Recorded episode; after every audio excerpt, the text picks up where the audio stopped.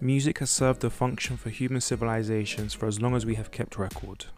And for thousands of years, music was made, shared, and owned by the public who heard it. Over time, this changed, and the powers that be consolidated the ownership of music to the individual. Individuals became companies, and companies corporations. In each of these phases, culture, technology, and ideologies changed to reflect these adaptations in behavior. So, in this episode, I will take you through the human history of music consumption, its technologies, the behaviors around ownership of this much beloved medium, and what the future might hold for our consumption of music in a culture made of algorithms. A podcast that takes a look at our media consumption, the culture it produces, and societies left behind.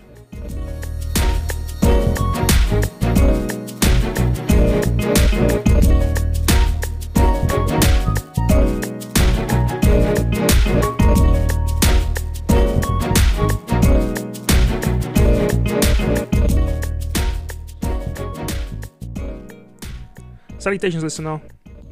I'm Omar Aline, and you're listening to A Culture Made of Algorithms, a podcast that takes a look at media consumption, the culture it produces, and the societies left behind.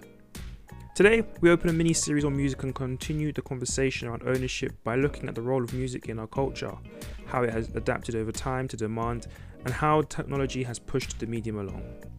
So let's start by looking at the history of music by starting at its pre-recorded age. Now, anthropologists believe that the first musical instrument is only about 40,000 years old. So, for the archaeology buffs, it's about the middle to upper Paleolithic era when Africa was in the middle of its later Stone Age and Europeans, early humans, were seen to be walking about. So, anthropologists have made a link that the creation and sharing of music, particularly in the scope of entertainment, are almost exclusively human behaviors. And the common belief at this time was that our ancestors shared the music they created in communal spaces, inviting those both inside and outside of their family units to share stories, lessons, and faith in the form of song. Now, during this time, the ownership of music was seen as communal, one that belonged to the entire community as an information base that was shared between generations. It was therefore the duty of a parent to pass on information to their child and for their child to pass their songs between the community. At this time, music served the purpose of being both informative and entertaining. Now, this dual purpose media made music vital in the era before writing, literacy, printing, and storing information, as jigs helped early humans remember and memorize information that they would need at a later date. Think of it something like your ABCs and nursery rhymes, but instead of being told to scream when you see a crocodile, you might have been given a slightly more clear instruction on what to do should you encounter one. Religion, which served as a third purpose for music, was also seen as being owned communally, with ownership being something that transcended the self and was a part of a wisdom shared between the deity and its subjects. This actually reflected a wider societal structure at the time, one which saw ownership of the land and everything on it belonging to the lord of the land, and by extension the monarch who ruled over them all. That was until, unfortunately, Black Death came into town. Also known as the Pestilence and the Great, the period between 1346 and 1353 saw the bubonic plague ravage much of the world, taking between 75 million and 200 million lives, and changing the world with an effect that we still feel today. In the wake of the disease and the recovery of the Africa, Europe, and the Middle East found themselves in, would change the amount of leverage the masses had over their landowners for whom they were in service to. This would be especially true for the farming class, or serfs, who were having to work harder on larger patches of land for less or what was the same pay. Using their leverage to threaten to starve entire regions through work stoppages, farmers leveraged their position for better pay, sometimes land rights too, and in this negotiation between farmers and landlords, the, level of expectation between the two changed. So instead of food being seized by a landowner in taxes, now food was available to be sold at the market at a rate the farmer deemed fair.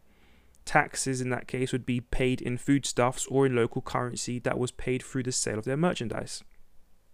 This actually resulted in two major changes in attitude. Firstly, ownership of something was now seen as something that could be transferred. This transfer meant ownership was no longer ordained by someone simply because they had an innate right to it. The second attitude change was that transfer of ownership was backed by a third party, indicating a standardized price. In this case, the third party would be the crown, and the standardized price was in its currency. This meant creators could trade ownership of what they created for money, and in turn, the birth of what we now know to be capitalism was set into motion. What followed was the rise of the artist as an industry and the prominence of bards, poets who would sing their works to music throughout lands, domestic and foreign. What they would sing were tales and memories of a community, sharing exploits to those who would pay to listen. And in this case, music was still a communal idea, or at least individuals who tried to claim ownership were unprotected by a system which recognized ownership of music as art as being owned by an individual. Instead, recognition is what mattered in this era of music. So multiple bards may have sung the same songs and charged audiences the privilege of hearing their tales. However, what is drastically different here is that previously music was sung for a community and now it was sung to them, being recognized as a skill in which personal labor was acknowledged. Now, as European nations grew more resentful towards traveling singers, they remarketed the audiences to whom a bard could reach by inventing auditoriums. Now, auditoriums are best known for their role in facilitating plays, but auditoriums allowed bards to play to audiences who specifically wanted to be entertained and also had the means to pay for it. This in turn removed an element of solicitation from how bards operated before, but also it removed a bard's sphere of influence over their audience. This would be because the owner of an auditorium would control the flow of currency as well as increase the distance between the audience and the artist. By taking a fee from the paying crowd, they would argue that they not only owned the artist's right to broadcast their work, but they also argued that they owned the audience's right to see the broadcast. Now, these are two arguments that still exist today, but for now, let's put a pin in that because we're going to revisit it a little bit later. This is because in 1710, the Parliament of Great Britain enacted an Act for the Encouragement of Learning by vesting the copies of printed books in the authors or purchasers of such copies during the times therein mentioned. Also known as the Statute of Anne or the Copyright Act of 1710, this was the first piece of legislation that recognized creators as having ownership of what they created as well as the ability to have that ownership transfer. However, what would follow would, is what many consider the first era of recorded sound, and in this new era, it would mark this law as one as being short sighted in the scope of potential technologies which, which would follow it, and in turn set into motion a theme that laws are quite often chasing after the technologies which come before them. Now, with the innovation of the phonograph in 1877, Sound and later music were recorded for the first time in human history onto something other than the human brain. And at this time, as the phonograph grew in popularity, producers and music distributors were intertwined with companies. Now, these companies in turn were operating within a vertically integrated business model, meaning that companies owned the entire means of production from writing to recording to artists themselves, as well as marketing and distribution, but sometimes manufacture. This meant that companies owned the artists and in turn owned the art they created as well. It also meant that they owned the audiences and the audience's right to access the texts, which is the pin we put in it earlier. Now, this all came to a head in 1922 when the case of Starr versus Victor, a dispute about patents around the manufacturing of records, would rule in Starr's favour. This meant that any record label was now allowed to use the industry standard lateral process for recording sound. This would be a huge decision which would alter the cultural consumption of music.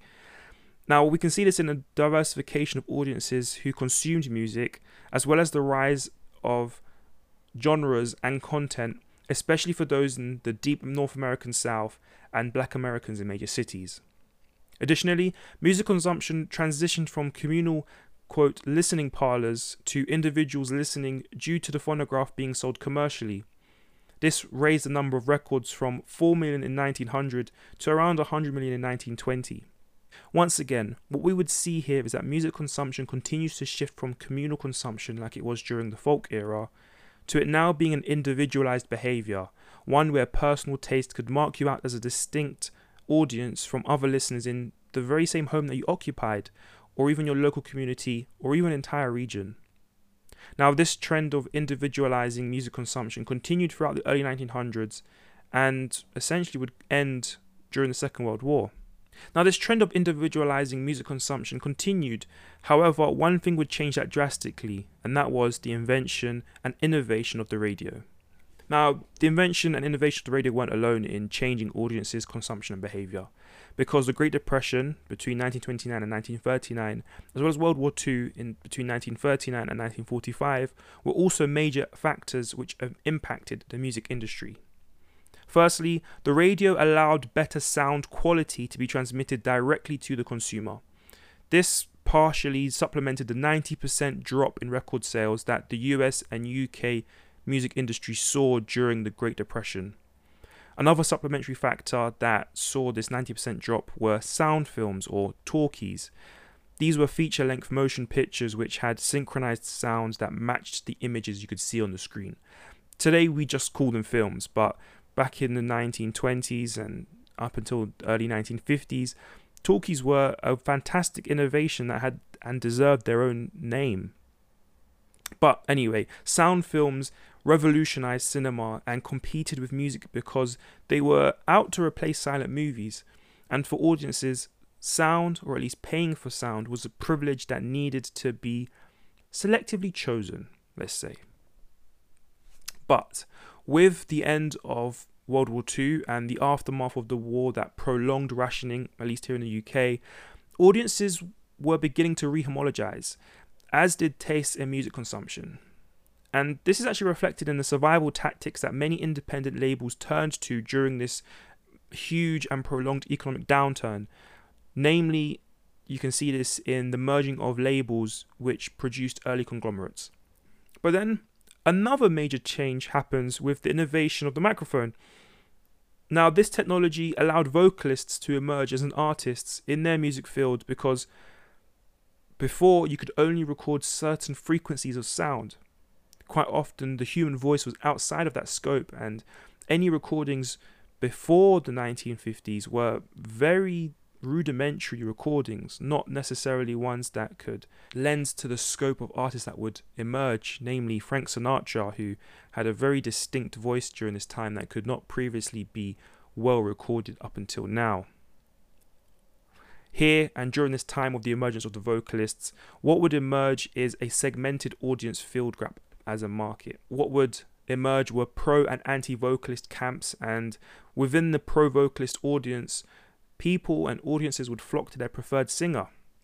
In the anti vocalist camp, there were a, a, range of bands in which someone could select and choose to listen from, and as such, you had two entirely different market and genres of music which people would flock to to reflect their personal tastes. Additionally, the film industry adopted songs and sounds from musicals, which would in turn boost individual appeal of artists and create stars which would be sold to consumers. I actually talk about the impact of stars in an earlier episode when I talk about celebrities back in season one. Now, the idea of making something popular and creating stars that we could sell to audiences is where, if you look at someone like Theodor Adorno, here their perspective on popular culture would come in. And, and in his essay on popular music in 1941, Adorno argues that popular songs were standardized with artists expression being lost in what was a quest for an appeal to popular markets. What would follow, though, is the magnetic era. Defined by the release of the Microgroove LP and the ability to slice in non recorded sounds, this era saw the birth of albums as what could be recorded onto one record was now at 50 minutes. Up until now, music consumption was taken into bytes because records could hold about three minutes worth of recordings, and in those three minutes, you would have essentially one song. Your music consumption would start and end with one song. This can explain why the markets and audiences never really segmented up until now, because people could very plausibly take turns listening to music, even if they shared the use of one phonograph.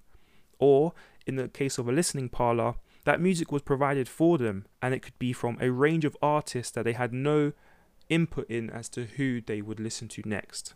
However, with the Microgroove LP now holding more music, the cost of recording, manufacture, and distribution became a lot cheaper. I mean, after all, if you can put on 50 minutes worth of songs from one artist onto one disc, that could be around about 14 songs. Before then, you would have to have had produced and bought and have available to you 14 different records that you could record from that artist that you could then distribute.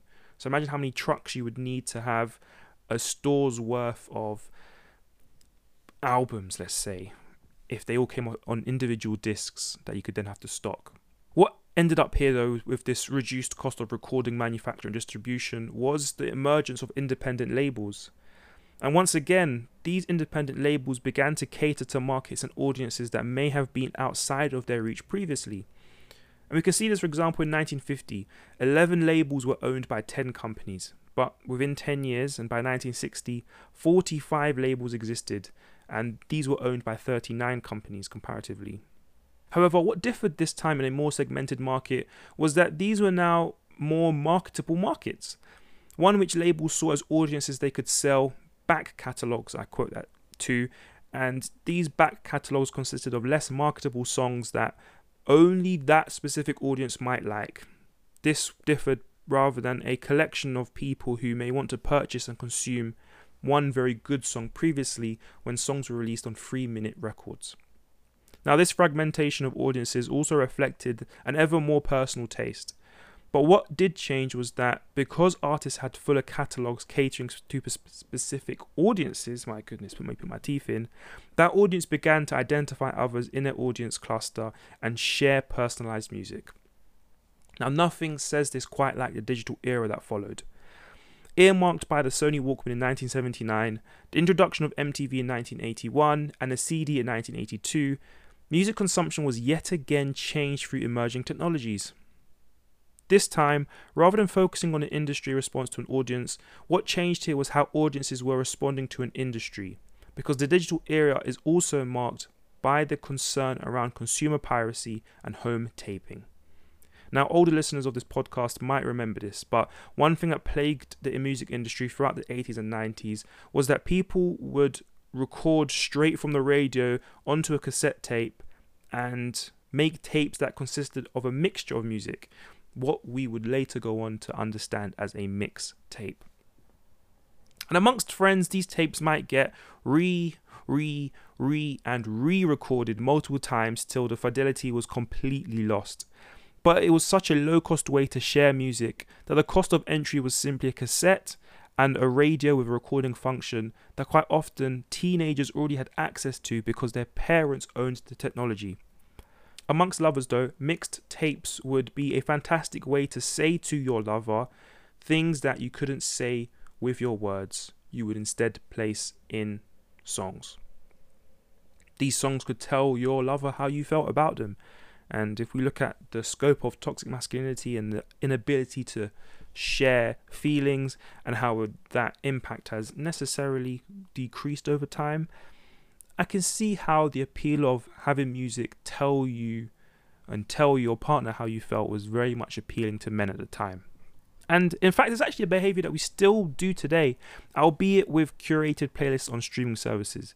But let's talk about how big that impact and I say that impact, piracy as an impact was on the music industry. Well, it's kind of hard to track in this age because it's before computer usage.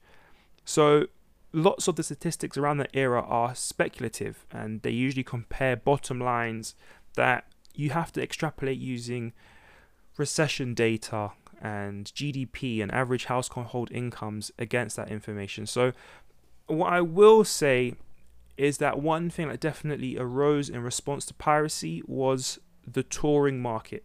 Now, previously, touring was used by artists as a way to market their music to a new audience, but also to establish a connection with existing fans. However, it soon became the primary way in which artists made money, as album sales simply weren't at the same level as they used to be. And in fact, it's an impact that we still see today with artists having to tour because streaming income just isn't high enough for them to sustain the lifestyle that they are essentially entitled to. Now, in the internet age, the issue became a lot easier to track, like I spoke of earlier, with the computer age. But after 20 years of having access to pirated content, piracy was not the sensitive topic that it used to be. Take, for instance, Marc Bender and Yongsheng Wang's piece on the impact of digital piracy on music sales. In 2009, BitTorrent had been downloaded 173 million times. and LimeWire, its competitor, was downloaded 181 million times. And these were figures that were just taken from the same website. Now, for comparison, today in 2020, which is 11 years after that research was undertaken, we now see a far larger user base of internet users on the network. Comparatively, Spotify has 130 million active users, and that's a platform that's free.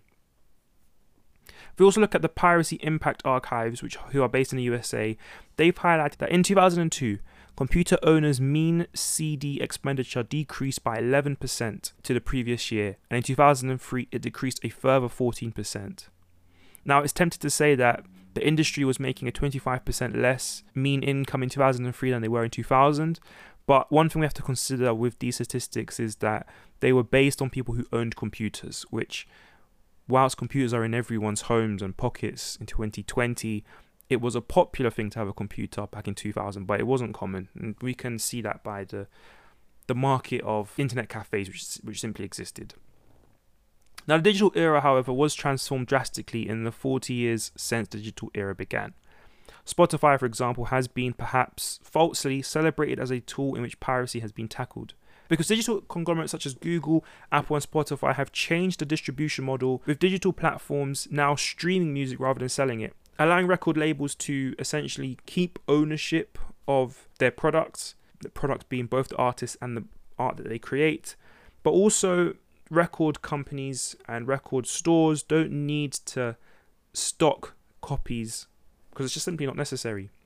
But in the case of Spotify specifically, as a free platform, anyone with an internet connection and a phone or computer with sufficient specifications can download the application and access the latest releases. Mixtapes don't require you to record from the radio now, and instead you can have studio perfect releases that you have access to in, and arrange in any order that you like, really sharing these studio perfect releases is far easier too and you can curate followers for a playlist and no work has to go into you buying cassettes or hoping that the person you give them to passes them on without stealing the credit. However, our personal behavior around music has changed yet again because now we don't even need to rely on other people necessarily to get music suggested to us.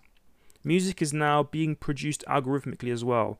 It's based on parameters of the artist or listener puts in and is commonly based on mood.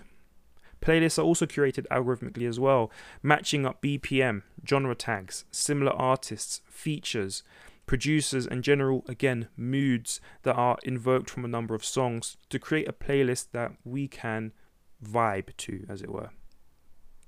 Now, look, this isn't to discredit or diminish the roles that dedicated playlist curators are paid to do. I mean, their work is incredible. But with 40,000 new songs being published every day on Spotify as a platform alone, it is impossible for its 130 million active users to have four new daily playlists sent to them that were curated by human hand. However, our behavior on sharing the music we consume has now forced us to rely on non musically related infrastructure to make it happen. Granted, in the days of vinyl, cassettes, and CDs, we were reliant on the manufacturing, refining, and delivery services, but each were commonly controlled or owned by the conglomerates who, who delivered and owned the music. Today, we're now far more reliant on social medias to share our music, whether that is through Instagram and its stories feature, whether that's to sharing it as a tweet on Twitter, or through our Facebook status updates, or even messaging services such as WhatsApp and Discord. One thing that is frequently missing from the music suggestions that we receive today is word of mouth. Now, this is something that I'm guilty of too, don't get me wrong. Each week I post this podcast en masse to my various social medias, and potentially this saves me face from sending a message out to people personally and when I look at the analytics, knowing that they haven't listened, or if I just look at the message and see it's gone unread. But this also feeds back into the psychology of the dating app that I spoke about in season one, namely that it saves us the pain of rejection. We're saved from having to swallow our pride when the song we put on the aux cable in the car doesn't slap for others like it slaps for us. But it does go both ways. We also don't have to grit our teeth through an atrocious track that our friend thinks is fire because the distance between us and them is enough that we can close the track five seconds in after the horrible vocals kick in and not feel rude. But whilst this episode has mostly been about historical overview and the timeline of music and its technology and how we humans have consumed it, I'm using this episode to set the foundations of next week's episode, where I interview one third of the music and culture podcast, Don't Alert the Stands, is Eden McKenzie. Now, during the episode, I will look at how parents can influence their children's music tastes. We'll look at how things may change in a culturally reset music landscape. We'll also reevaluate the value that we have as a public, place on artists, as well as so much more. So I hope to see you then. As always, though, there will be a poll that you can take part in on Twitter. You can find me on Twitter as at ACMOAPod. The link will be in the episode description. Alternatively, you can email me on a culture made of algorithms at gmail.com if you want to deliver some feedback. But if you haven't already, it would be greatly appreciated if you leave a review on whatever platform you're listening to me on.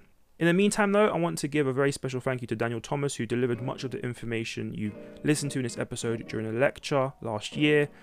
But for you listeners, from the bottom of my heart, I bid you to stay safe. Take care.